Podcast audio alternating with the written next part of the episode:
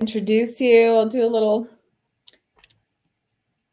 intro and then I'll bring you in and we'll get going. So fun. Okay, good morning, everybody. Welcome, welcome, welcome to another Wake Her Up. Today is super special. We are talking about the power of meditation, which is fitting so well into this beautiful week where we're talking about the power of hygge, leaning into just being chill, letting our bodies trust the season.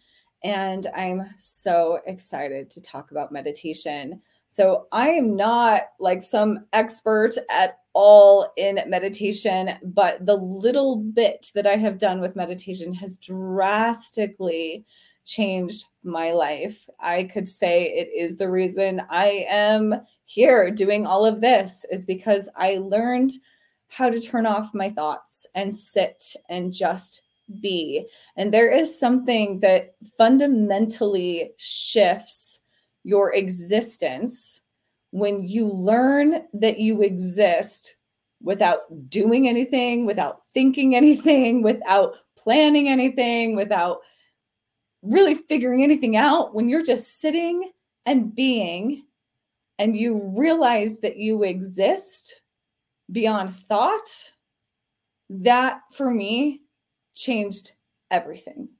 For me, that meant that I existed without even my family. I existed without money. I existed without success. I existed without having to do the dishes or the laundry or even having to do a podcast. I existed whether I was doing things or not. And in a world where we are striving constantly to become something better and better and more and more, it does totally shift everything when you realize wait, I don't have to do anything to exist. I don't have to accomplish anything to exist. I can just be and I will still be whole.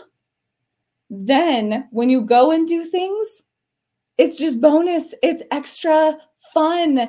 It's not for you to go and be filling in gaps of yourself. It's for you to just experience being, being out here, being in the world, however you want to be, but it is not taking away or adding to your existence. And for me, that that was completely opposite of how I was existing in the world. I thought I was here to like add to myself so that at the end there I would be whole. And that that is not true.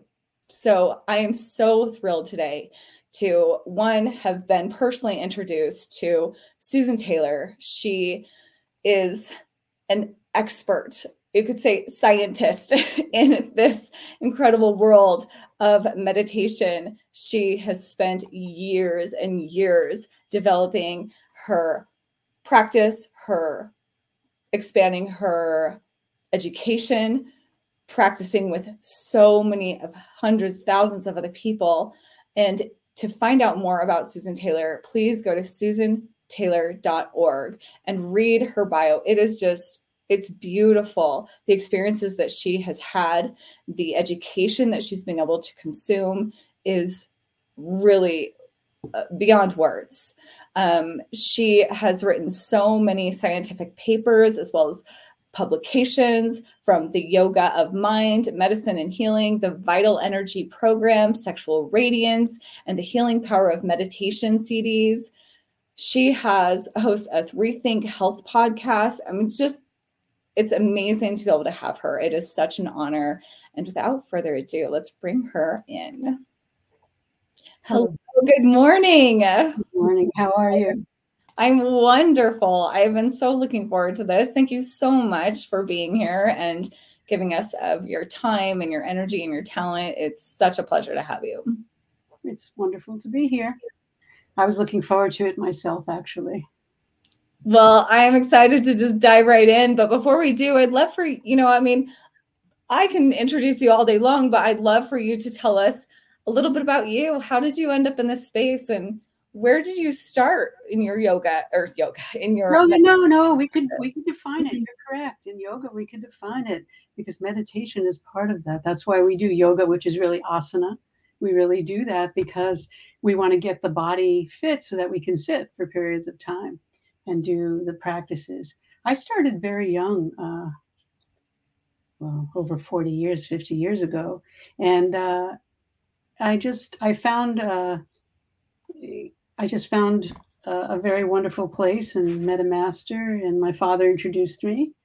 And uh, I didn't get started quite then, but I was always interested in it, in uh, developing self development, because my work has always been with the mind. So, right, where do you want to go when you talk about the mind? And you, in your introduction, it took me uh, quite a while to still it's continual it's not over you know it's constantly working with the mind and not i just noticed my battery is going to be dead on my computer oh, no. i kicked it it's unplugged so let me put that in let's not lose you no you won't lose me sorry it's early for me okay so I just noticed it and I'm glad I did because we would have been disconnected, everyone. And I like to be connected. So it's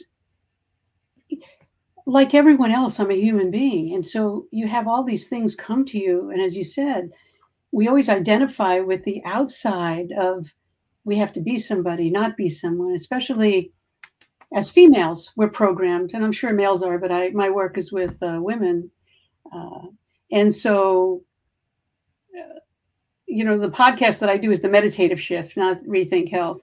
So it used to be rethink health. Okay uh, the whole idea of meditative shift is to bring us into that place where you spoke, where we're going inside for the answers and not outside. That's why I say meet yourself. And we talked about that a few weeks ago. So that's how I got started, where I wanted to find answers and solutions to how to live life in a healthy, functional way rather than, I mean, I went through things that everyone else goes through, especially a woman going through changes that are constantly changing every month how do you deal with the emotions? How do you deal with the mindset? How do you deal with the bodily changes? Doing all of this together is really what yoga science is all about. I teach the principles of yoga science. When we talk about yoga in this culture, it's your water bottle that people can't get away from, your, you know, your spandex and your your thing under your arm and you run into class. It's so much more than that.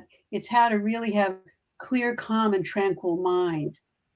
And that's the whole idea. So I came into it for that reason. And not it wasn't conscious. I just knew when I I just knew I had to do something. You know, I didn't say, oh, you know, eh, eh, you know, when you're 18, 17, 16, you don't say, oh, I have to go learn how to meditate. I didn't even know what the word meant. Or I felt when someone said, like, oh, meditate. You know, I'd hear it on a podcast, I'd hear it in a book, and I'd think, what are we doing? are we laying well, on a yoga mat? Like, what does that even mean?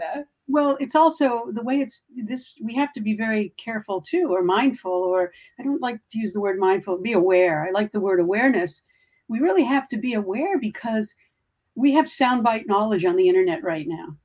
So we've taken traditions of brought down through the sages, down through the sages. And what in our culture, what we've done is we take, oh, I'll take a piece of this, maybe a little mindfulness here, maybe a little something here, maybe a little something there. And they make these these complete programs. And then people wonder, well, why don't I want to meditate? Why am I not seeing, why am I not feeling the self-transformation happen?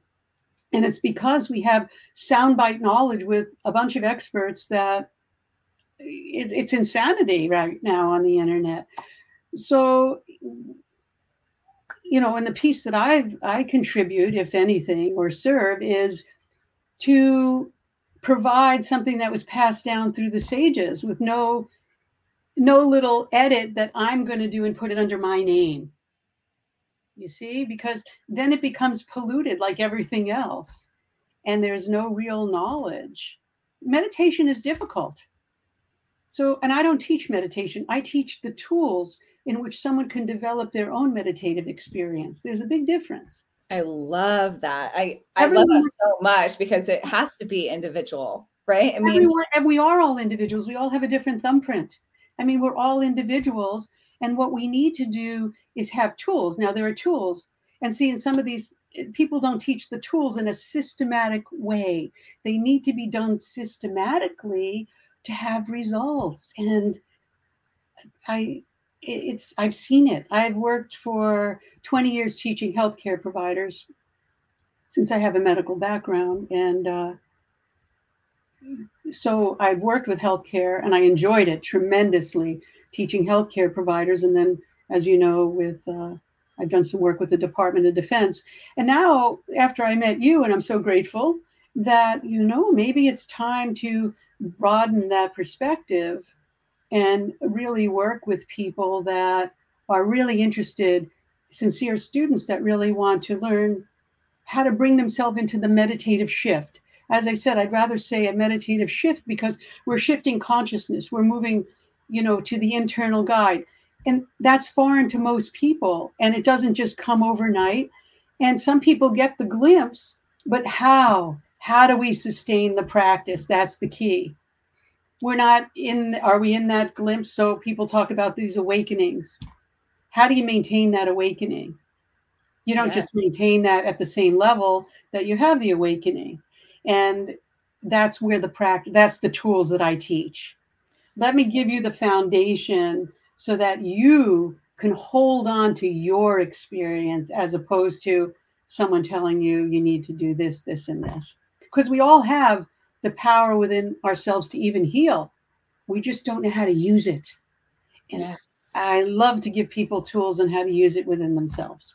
I love that. That's it in a nutshell you know non-rehearsed. Let's just you know that's what we want. And i'm look i look for sincere students. I look for sincere people that want to uh, do things because i'm ready to give you know i'm at that stage of life. I'm a lot older than you and i'm ready to give what i've learned and move it forward so people could enjoy where they are. I mean right now we have such a flux of anxiety depression you know people think they're going let's talk about even going through perimenopause menopause etc they're going through that thinking it's normal to have all of these issues.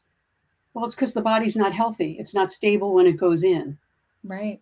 And there's yeah. no one there there's no one there to show what does that mean. Because we're in what we call in yoga science kali yuga. And i call it the false prophets p-r-o-f-i-t-s because people are what do i eat? What do i do? How do i meditate? Oh wait meditate. I can do this app. I can do this. I can do that. All of it is meant well i hope. I would like to have a positive attitude but i don't think it's sustainable. That's just been my experience. Been, yeah.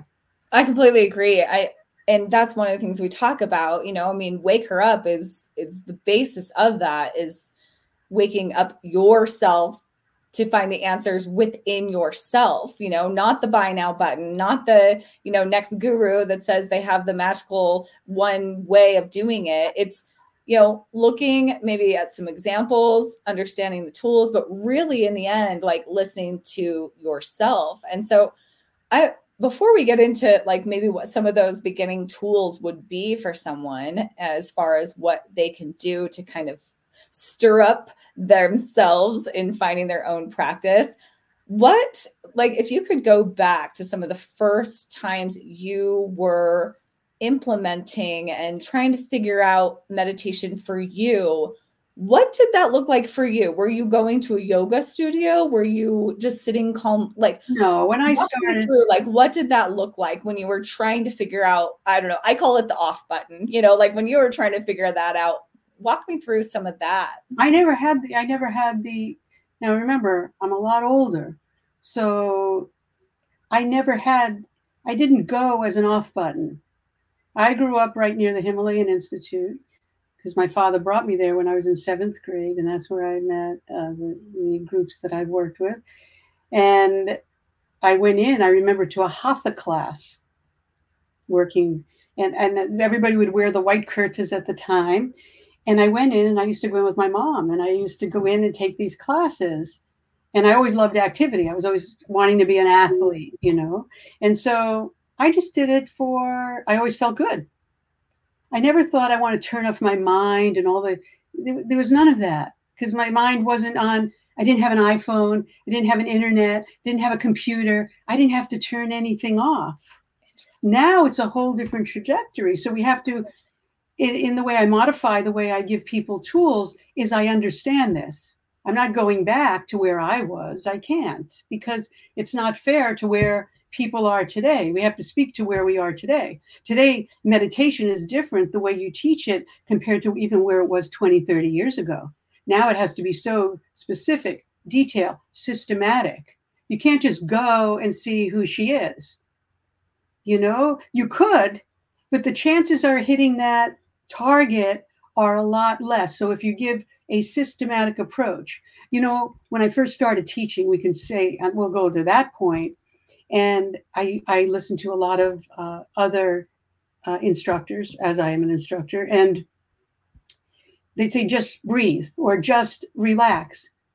You don't just relax, you have to be taught how to breathe and how to relax because our culture, we don't blame ourselves for not knowing. Our culture is created right now to be faster, distract your mind, take your mind out. And I tell people, take your mind back Bring it back home. Bring it back to yourself. Because the mind is a powerful tool. The thought is the mind. And there's nothing wrong with having thoughts. It's when they decide to take over. You see, these subtle, these subtle happenings are what need to be put into this matrix, if you will, or this formula, so that when it happens, people will be able to use it. People can't just listen to me today, let's say, give them a few pointers. I can give them an exercise to do, let's say. But we're talking, let's say 65, 35, 45 years of just beginning now. I'm still feeling like I'm just a beginner, you know? And every time I sit on my cushion, I use my cushion as counsel. I always have. And I sit, I have a systematic formula that I go through the same exact one. And you know, it's so interesting you said that. People used to say, Oh, what meditation are we going to do today? No, it's the same one. If you want to go see, you you say, wait, her, we'll call it to be her. If you want to see the divine within yourself, each day you do the same exact road. If you want to go to the store that's over there, you're not going to keep doing this every day and go a different path. You might. That's the human mind. And that's the new generation they want something new every every 5 10 15 20 minutes that's why these apps that's why the i don't want to use the word app but these uh, types of emails that are coming through something different different color different that is actually destructive to what we're talking about it's the antithesis of what we're talking about so I could say when I started, I was given a formula, giving the mantra. Mantras just don't come from space. You don't sell them. They come from masters, from a lineage. And I didn't know what it was. I didn't want to sit and do the practices because I go, oh God, I can't do this. It wasn't like, oh, I'm in nirvana sitting down. No, my legs hurt, my back hurt. I couldn't concentrate for more than a nanosecond, if that. And so having all these deficits within myself, now when I go to provide the tools, I take that into consideration and I'll give more instruction so that doesn't happen to someone else. You see, because years and years, decades ago, you sit down, do your practice. They didn't tell you you should feel this, do it wasn't that kind of a directive. You had your own experience. And you could still have your own experience, but given the climate that we're in now, to be nurturing for others, I find that giving them specifics that they could find it still within themselves, not telling them what they're going to feel, but give them the specifics so that they have a better turnout easier, not having to, there's so much going on now. You don't want to make things too difficult.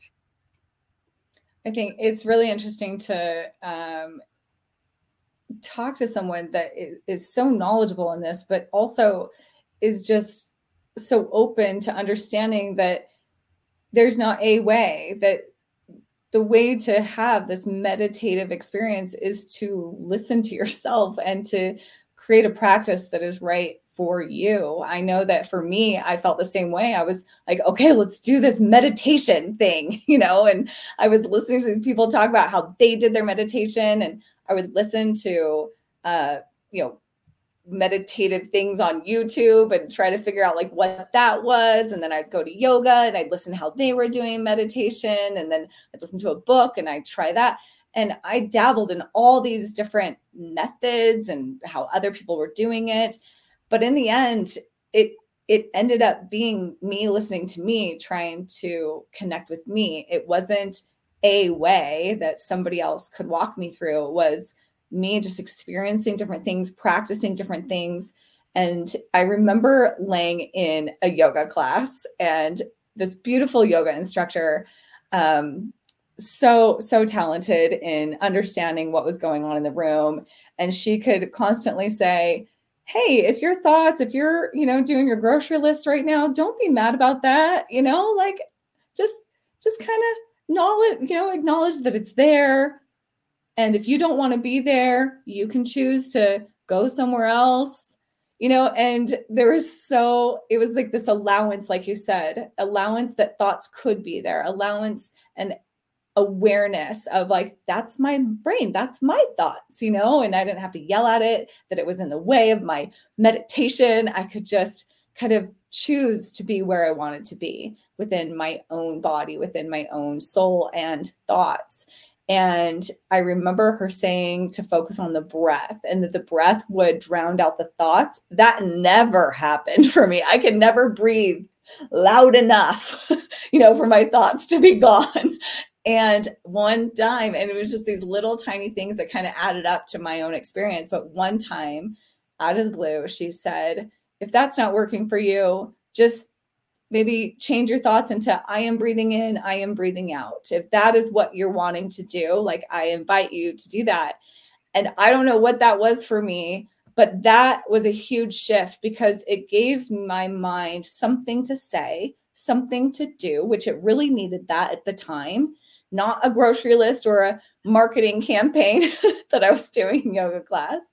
And for me, that shift in being able to choose my thoughts and not have them controlling me and overwhelming me, that was a moment that kind of shifted me into um, what I had been trying to get to of this meditative space of not having my mind control me, but me saying, This is where I would like to be.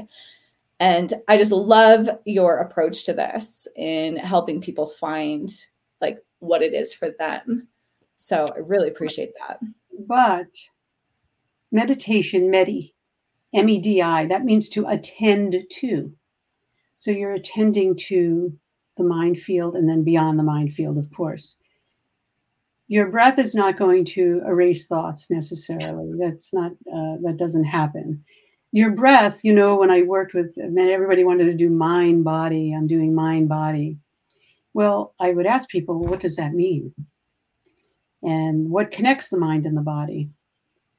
And most people can't answer that. What connects your mind and your body? It's the breath. It's tricky.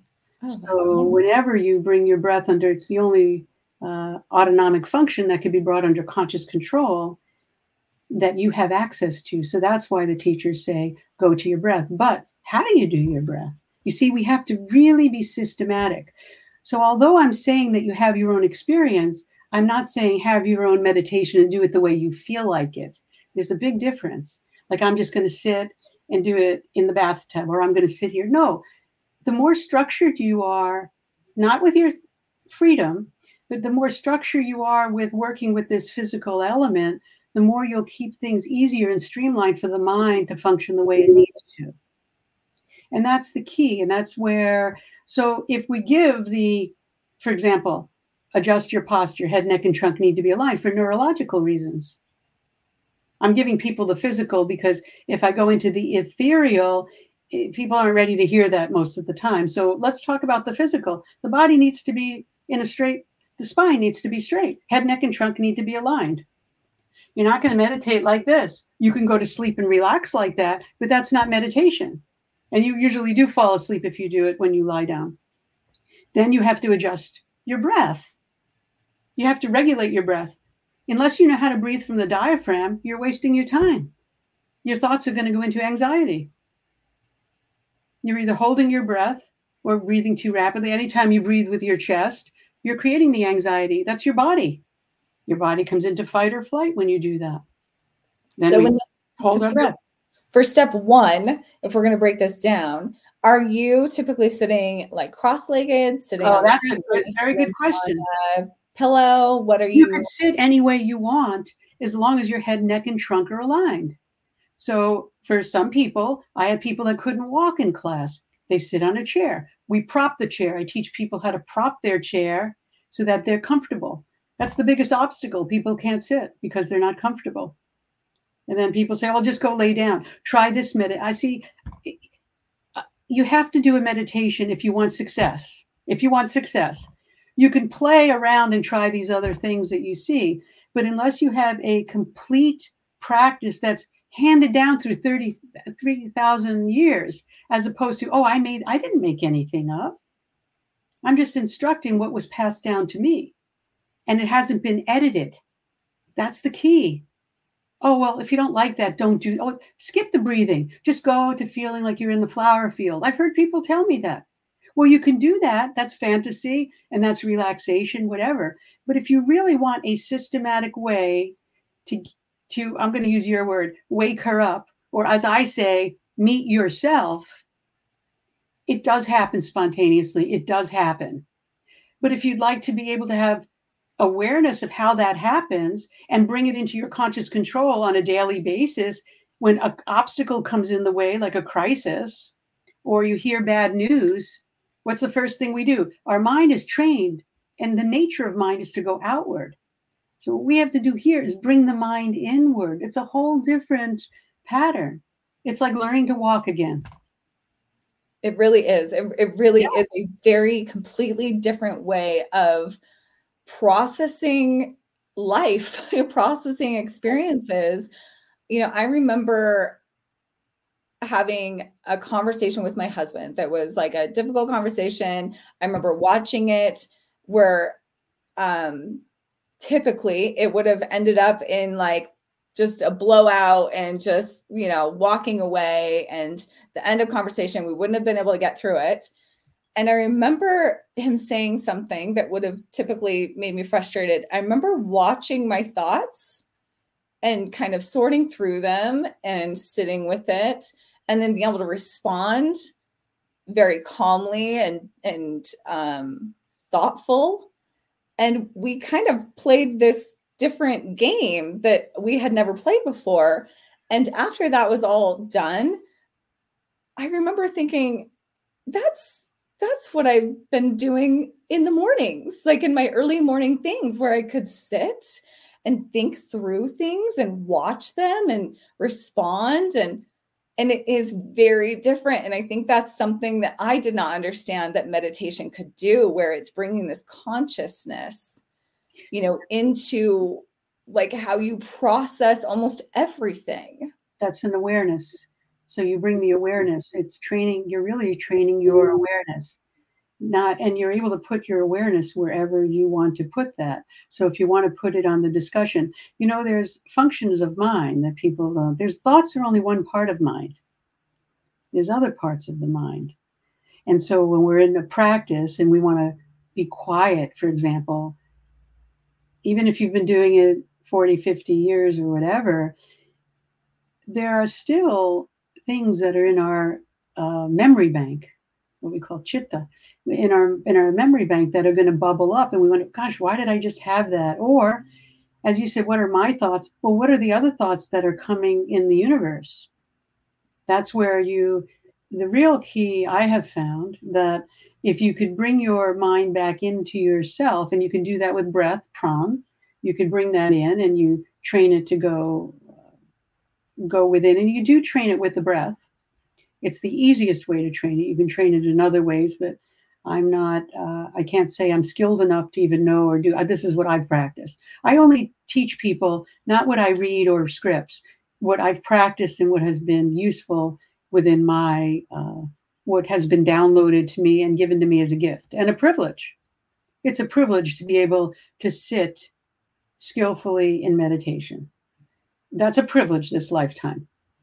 And uh, what I would say, and it doesn't even have to be me, find someone who's tuned in that knows the difference between a sound bite or just try this versus if you really want to learn a whole complete system, meaning it's when I say complete system, it's a systematic approach, like I just said, head, neck, and trunk aligned, breathing. Then you have to learn how to relax. Relaxation keeps you from allowing things to transpire for you. And then you bring yourself into more aware, then awareness starts to come. Awareness comes only after you're relaxed to a certain point. And we're never thoroughly relaxed. We have to be very aware of that. And how do we know how relaxed we are? One of the first things I have people do is lie down face down. And anybody who does yoga or asana would know in the crocodile pose, you put your head, you know, your head on your forearms and just breathe diaphragmatically. You'll automatically do it. You don't have to know how to do it. It automatically comes. And then you'll start connecting, you'll start seeing. And that's where you can use your body as a prescription for what's going on. Your breathing will tell you what is going on. Whenever we get upset about something, we tend to suck our breath in, creating more, and it creates a biological response or biochemical. That's my training. So it's a biochemical response within the body and mind and brain. So all of these things coming together, and I've been able in this lifetime, privileged again, to be the scientist where I did my doctorate over at Case Medical School. And I took the scientific knowledge that I took with the what 20 30 40 years before that from the masters you blend that together because you could see yoga is a science and it's based on science. And when it's understood but within practice because many have the practices without the science and some people have the science like you had written to me or asked me about what happens in our brain our body. Yeah there's lots of things that happen but what's the interaction that really takes place. And that's where people will discover, you're going to discover the transformative journey. You know, it's uh, it's a transformative journey. There's no end. It's just the beginning. And like you said, very wonderfully said that, you know, of course you're going to have thoughts. And the old, I used to be told, let them come and let them go. But don't say, oh, I mean, I've heard people say, well, I want to think of wonderful things I'm going to do, and that's my meditation. Well, no, that's that's distraction and fantasy, and that's okay. It's okay, but just know what is, what isn't. I when you really that. become skillful, when you really become skillful enough, how you know how skillful you are in this life, and I still use it for myself, is count how many times you're disturbed a day, and it will tell you how how much of a root you really have. That is so good. Just count how many times you're disturbed a day. We won't even go to distraction because we're in such good. a distracted society and world right now. But count how many times you get disturbed. Something that I mean, even just doing that, like if someone were to do that, it would bring awareness, even though you're that's all we're doing. Oh, I'm focused on this negative thing, or oh, I'm focused, and you might be like appalled at how many times you're disturbed, but it shifts from the day before of just being disturbed mm-hmm. and unaware of it unaware, exactly. an awareness of it because as soon as you're aware of it you can do something about it it is what gives you power is what i've right. learned in this awareness world. is awareness as scary as awareness is it is the thing that actually gives you power to do something about it it. gives you it gives you starts your your trajectory towards freedom. Yes. Oh my gosh so much so. You become, you become free. so know? I know because I'm thinking of the person listening to this as a podcast. And anytime someone talks about breath, if, if you're just listening, you're like changing your breath. You're not really knowing, like, what should I be breathing? If you're talking to someone right now, they've never done anything like this before. Maybe they've just never even okay. gone to a yoga class at all. Can you just give that person, just while they're listening right now to the rest of this episode, how could they be breathing right now that might just do something a little bit different for them? breathing from their diaphragm. So I could let's do a little exercise. If you're not driving, everyone, please. Right. I have to be careful. Put your left hand on your chest, your right hand on your belly for now, just for now. And take a breath. Yeah, your chest moved up. If your chest moves up, you're a chest breather. My chest didn't move up. Interesting. And so that's what gives people that anxiety all the time. That's what lets the adrenals not flow. That's what happens in menopause, where women are wondering why they're having such stress. Well, your stress hormones and your sex hormones compete. So I shouldn't say compete. Your hormones of health and uh, uh your hormones that you want and stress compete for the same pathway, those same hormones. So the best thing I do when I have private clients is I or groups, whatever, I say, let's work with the stress response. So what would you do now? Your chest, you're using your chest. That's why I said each morning I tell people just roll over before you get out or do it in the middle of the day, roll over onto your abdomen, put your forehead down. You won't have to practice it. The body will automatically do diaphragmatic breathing because you're like this, right? You can't you can't be lifting like that, it automatically there's three steps in which I teach that. And as I told you, we should do we should do a live workshop together. I mean, and I could teach all of this because it's not rocket science, but it's a skillful way because of the un, my training and my understanding can deliver it and people will change. You can't do it by just breathe and no, that's the big pro. That's where my heart goes out or my compassion. People are told just breathe. Well, how?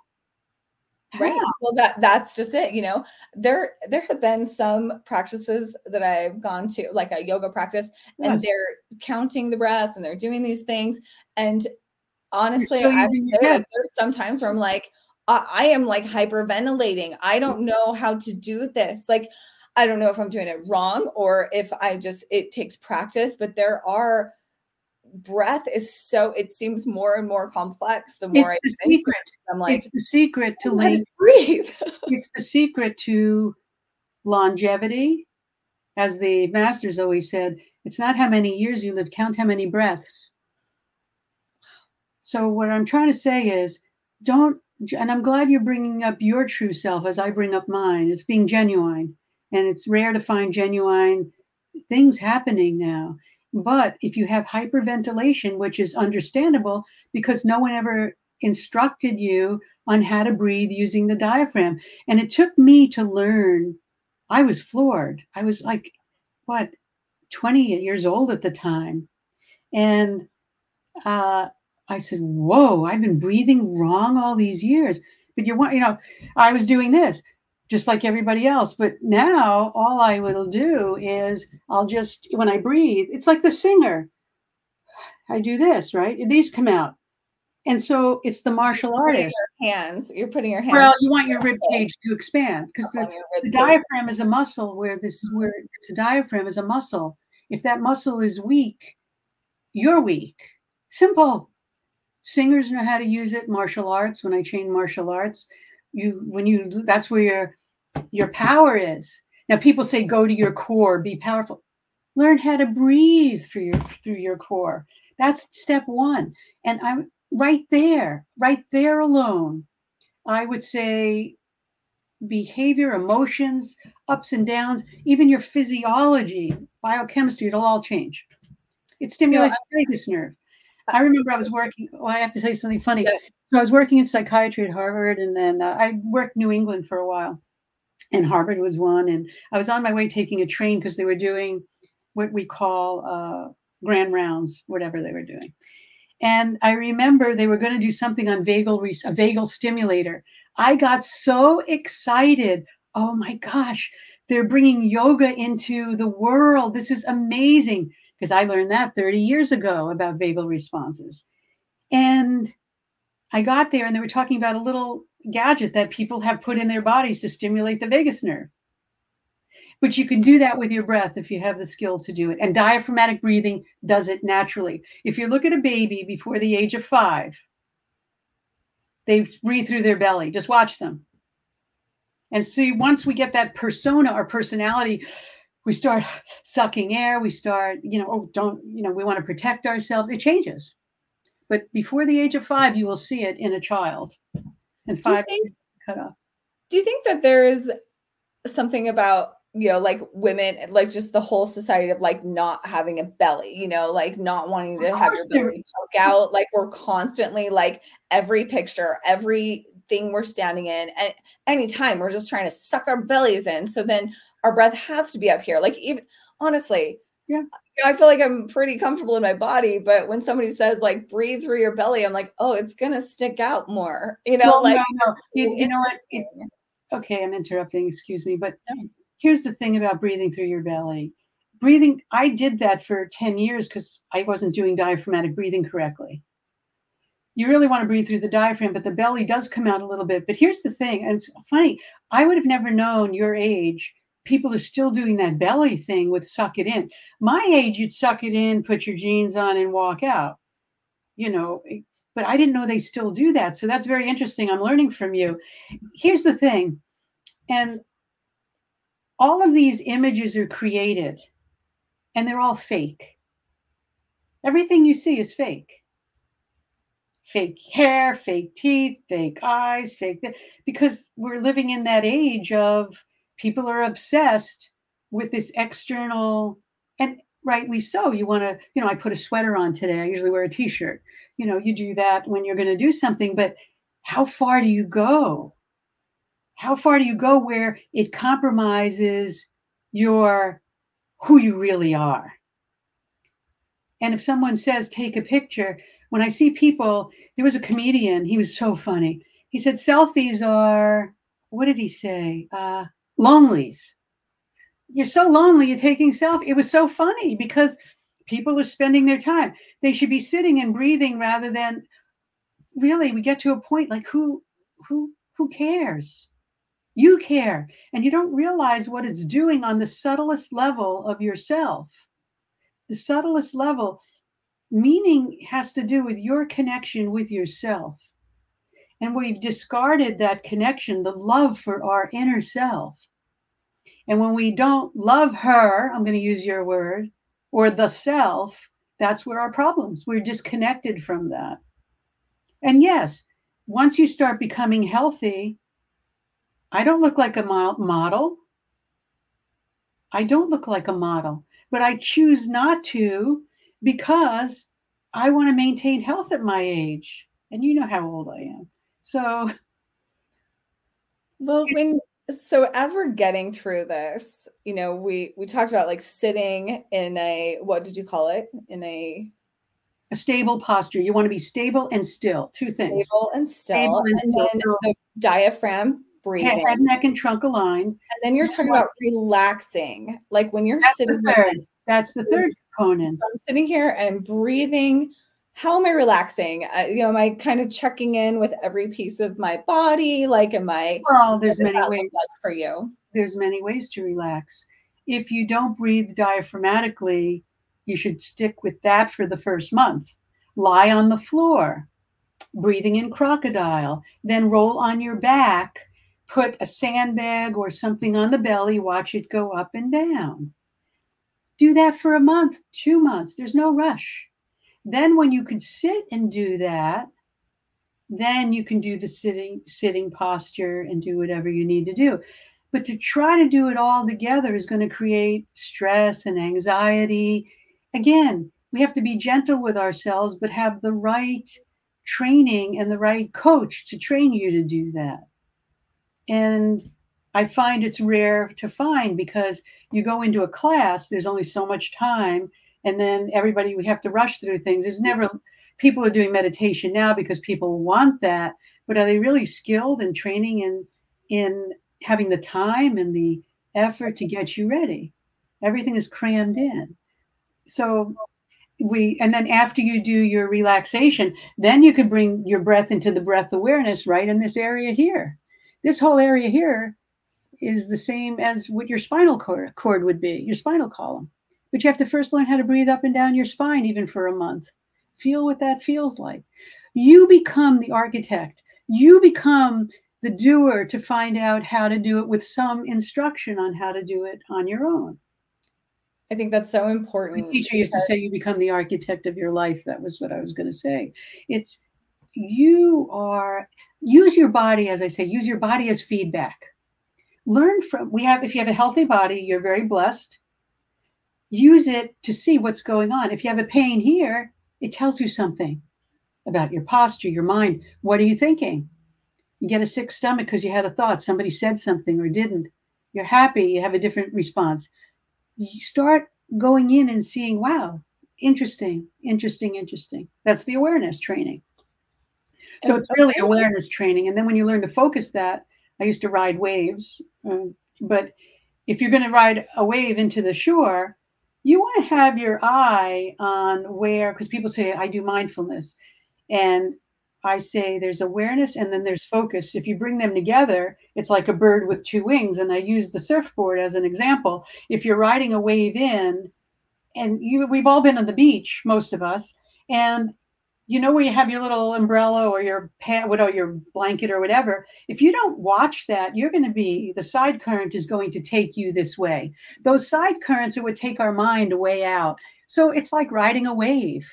Oh, that's such a good example. Everyone has done that. Yeah, like, We've oh my gosh, my blanket's way over there. Where's my blanket? Where did it go? Don't we do that even in meditation practice where sometimes your your one little thought, it comes so fast you don't even know where it came from. And then you have this whole village that you've built, a whole story.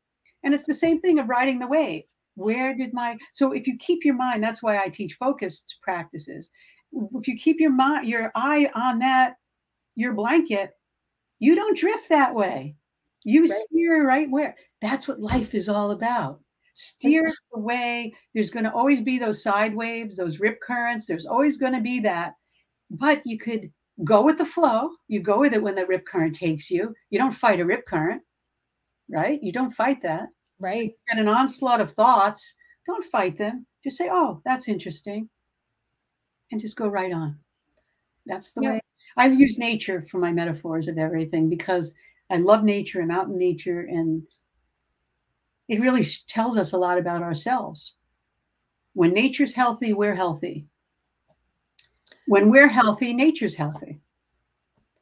Um, I have to share something with you. And what's interesting about this is uh, last night I was journaling some pretty heavy thoughts, and the thought came to me that while we're while you and I were talking about this, that it would it would help uh, me work through some of these thoughts, and um, and I just wanted to share with you and and maybe someone that might need this.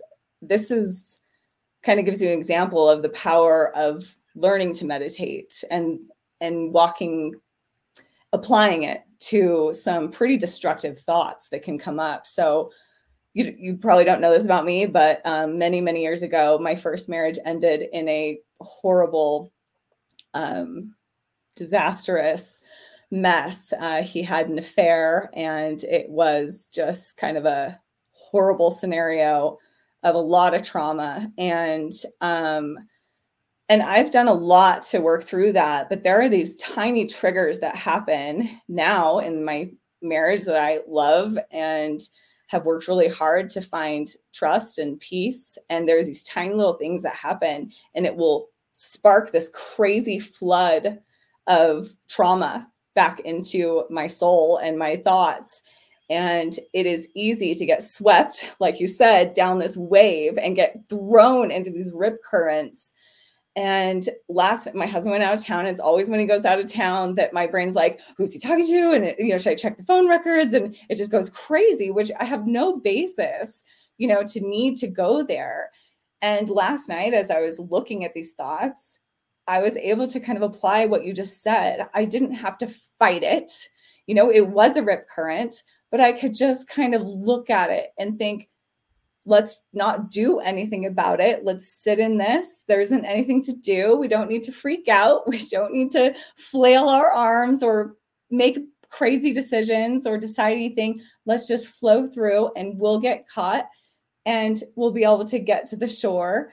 And I was able to walk through that and say, like, well, yeah, you have trauma. Like that thing happened. And that's why you feel these things. And you know it's it's just a different way it's not happening to you you're kind of able to just sit in it and and again like not fight the current but also know that you can get to shore, that this isn't anything that you need to do anything with. It's just here. And I just want to tell you like how much I appreciate that that analogy because it is so helpful to me like in the space that I'm in really, you know, right now where I'm able to apply that and understand that, you know, I can respect my past experiences, I can honor them, but also be aware of what's real and what's not and and really like love myself and care for myself and be able to get myself to shore on my blanket right? Okay so here let's go if you want me to just comment on that i love that this yes. will be a little cue for you look at where you are now now you said wake her up is your motto okay meet yourself whatever how about trust yourself? So, if we trust that and we trust that everything comes to us the way it needs to, look at where you are now. If you were still in that situation, you wouldn't be where you are today with me talking. And if anything were to come down the road again, it would only be to bring you in a better place. And if you reframe it in that way, rather than I don't want this to happen or in a fearful, it'll still come up, but I'm giving you a, a way out of it instead of mm-hmm. really holding it. Just you look at it, every woman has a story. I can guarantee that. Many stories. I have many stories also. And knowing that I can say this now as the elder oldie here, is we're able then to just say, look at where you are today. The divine was in you, brought you here, took him away, you have a new person. The divine brought that. Embrace it because nothing is permanent in life. I understand trauma, though, especially with children involved and everything else. So I understand all of that. However, these things do exist. And the way I always started approaching it, and recently, it took me years though, is people are taken out of our life girlfriends, boyfriends, husbands, wives it's tough. It's a tough nut to crack, but we're on a journey. And for some reason, this journey is a solo journey because we don't take anybody with us when we leave. And we didn't take anybody with us when we came in, except the divine that's within us. So make friends with that, wake her up, and then meet her and sit down with her and start trusting her. We'll do something together to make that happen. And you will become so peaceful, even though those things still will come up. And that's okay. We're human beings. We live in a world like that. We have feelings. Who wants somebody not to talk to you, have an affair, not have an affair? The woman that has the, you know, who people that do that though are they're really digging their own their own chaos because it just happens that way. You know, we have a karmic we have a karmic responsibility to people we marry, the children, etc. It's not in our hands to decide who stays, who doesn't. So just take it that you've been blessed with that opportunity now to grow and fly on your own. And that's the way I saw it as soon as you told me, even though we're on live stream, we might have to cut it out, but that's exactly what uh, you need to be doing so that you don't, yeah, it's done. And it was done for that reason and Done. to remember that right? Like the, the society and everyone around you will speak of these traumatic things yes, yes that they're trauma and they're stuck in you and they're bad and that you know you fall into depression and self-destruction because of these things that happen.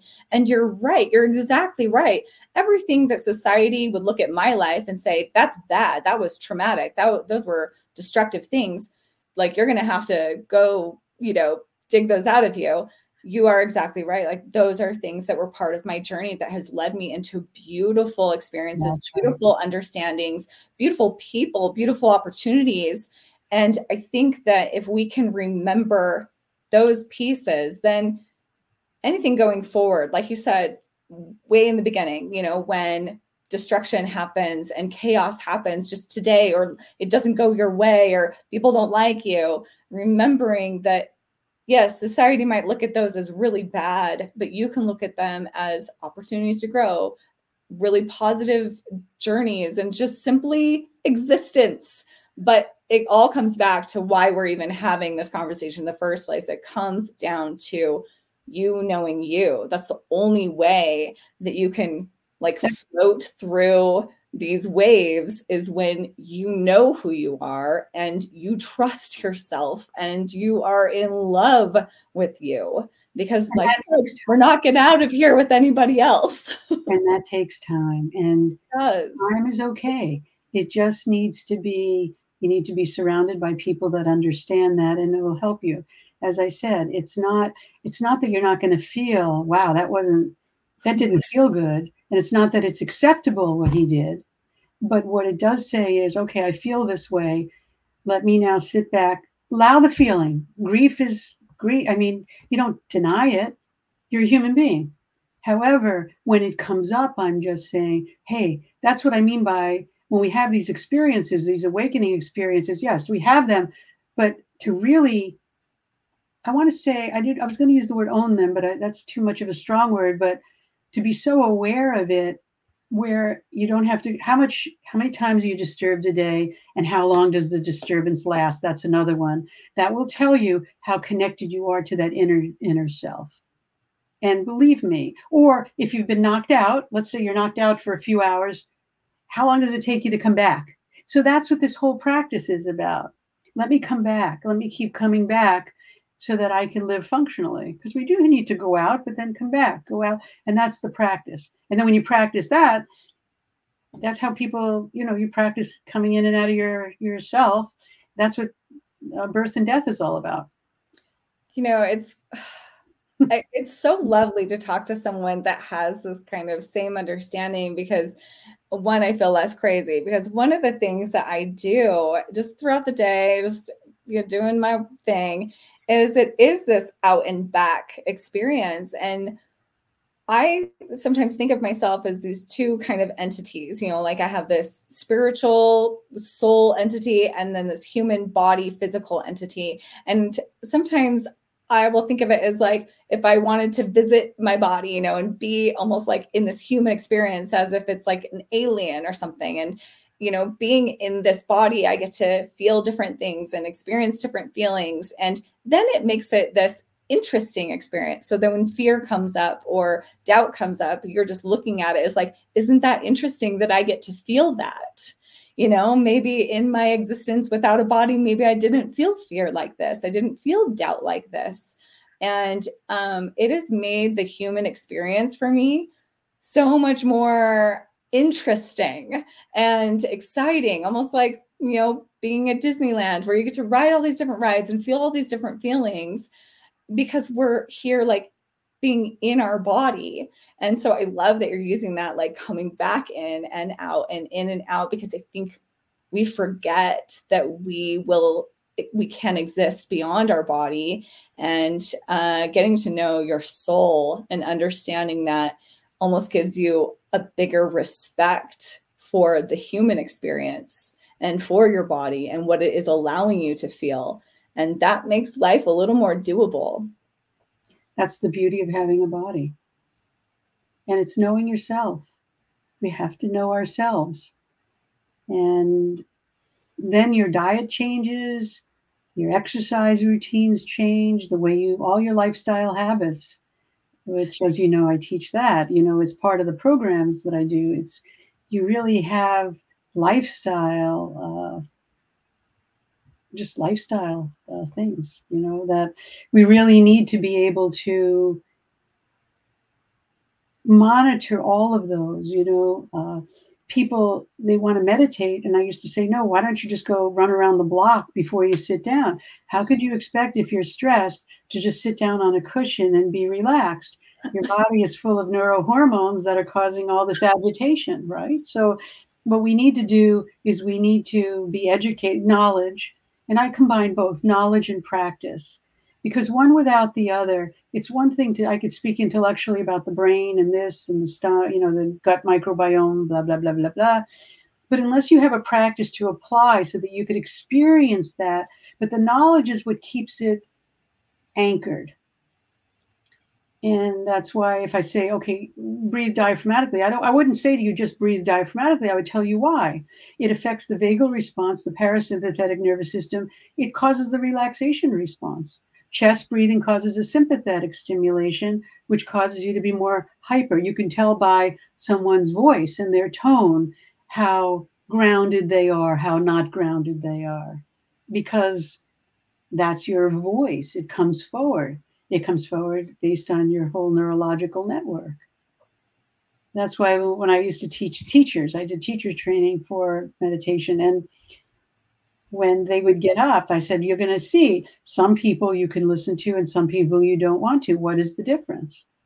Because we we portray there's no hiding you could get all this external stuff but there's no hiding. You can read someone loud and we sense it, just like a dog would sense a person. Sometimes they walk up to somebody and they happy. Sometimes they'll growl and stay away because they read the subtle body. The subtle body is what you can see. We some unconsciously in many cases, but you can usually see someone size it up and you see what what they're going through, and then you can become very effective in helping and teaching. It's not a judgment thing here no one should be judged because we all have we all all of us have issues to work out. All of us have the traumas whatever that is that perceived trauma.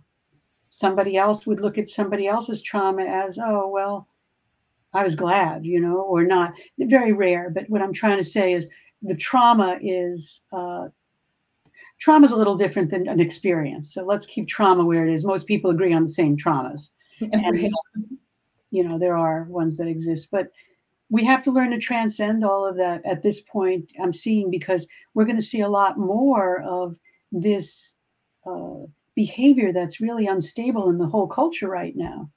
And what do we do? That's why you see a lot of meditation now popping up where i mean 20 years ago when i started 30 years of teaching 25 whatever there weren't many uh, there were like two of us three of us out there. And uh, you know now there's you can get it on every street corner you know it's like and because people it's in need and you have to find a place where it feels right for you and whatever feels right but it has to be done systematically and that's the key I have loved this conversation and we need to have many, many, many more. I, okay. you know, I, I want to say, you know, everyone's always looking for this quick fix. I think that, you know, meditation and yoga does and can look and come across as this fad that, you know, a lot of women in this midlife experience are jumping over to yoga just because like everybody else is doing it. But there is something here. There is a reason why mm-hmm. women are being drawn to this. It's not a fad. It's not just this new you know, like cool workout thing that you should be doing because everybody else is doing it. There is a beautiful power that comes with sitting still and breath and going inward and knowing yourself. And it is this thing that people are finding in massive ways now and that's why you're seeing it so on every corner um, but for me, I think I did think it was this fad thing. I needed to go to the Lululemon and get my cool yoga stuff to have my meditation practice, you know, and it's just so, so much more than that. So I want to welcome you to come back over and over and share your vast knowledge with us and really help us find that that power within us and to give us that awareness and reminder of how to do it and to be able to practice it enough so that we can hear what our body and souls need as an individual. And i'm excited for our our community our followers our listeners to really be curious about this. And like you said, if all you do today is start asking yourself, like, how many times am I, you know, disrupted today? How many times am I in turmoil today and frustrated? Like that alone, that is so good. That brings people to an awareness right now, right today. And then you start trusting yourself and you start watching it and with a guide like you, you know, is so exciting to understand the science behind it. And I'm excited to get into more information and more knowledge with you. And I just want to thank you so much for your time today. It's just, this is amazing. Thank you. Thank you for inviting me. I was thinking, you know, I, I did put a course up for March. Uh, I believe I only do a waiting list just to see if people are interested. We can do something, and uh. You know, on my website. Yes, I would come and contribute to this. I love your mission, and uh, I'm glad we met. And I would be more than happy to be able to serve your community at any time. Thank you so much. Well, for anyone that wants more information about Susan, please go to susantaylor.org. Is that the best place for everyone to find you? Yeah, I also have a Facebook group. Uh, that it's called Meditative Shift. Okay. And, uh, and Facebook if they wanted to come into the community or, but yeah, .org is fine. And uh, wonderful. That's great. And I'll see you and we'll be in touch.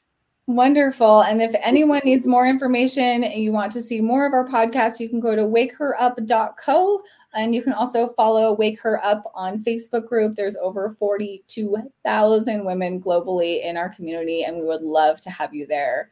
And with that, everyone, have a wonderful day. We'll see you soon. Bye, everyone.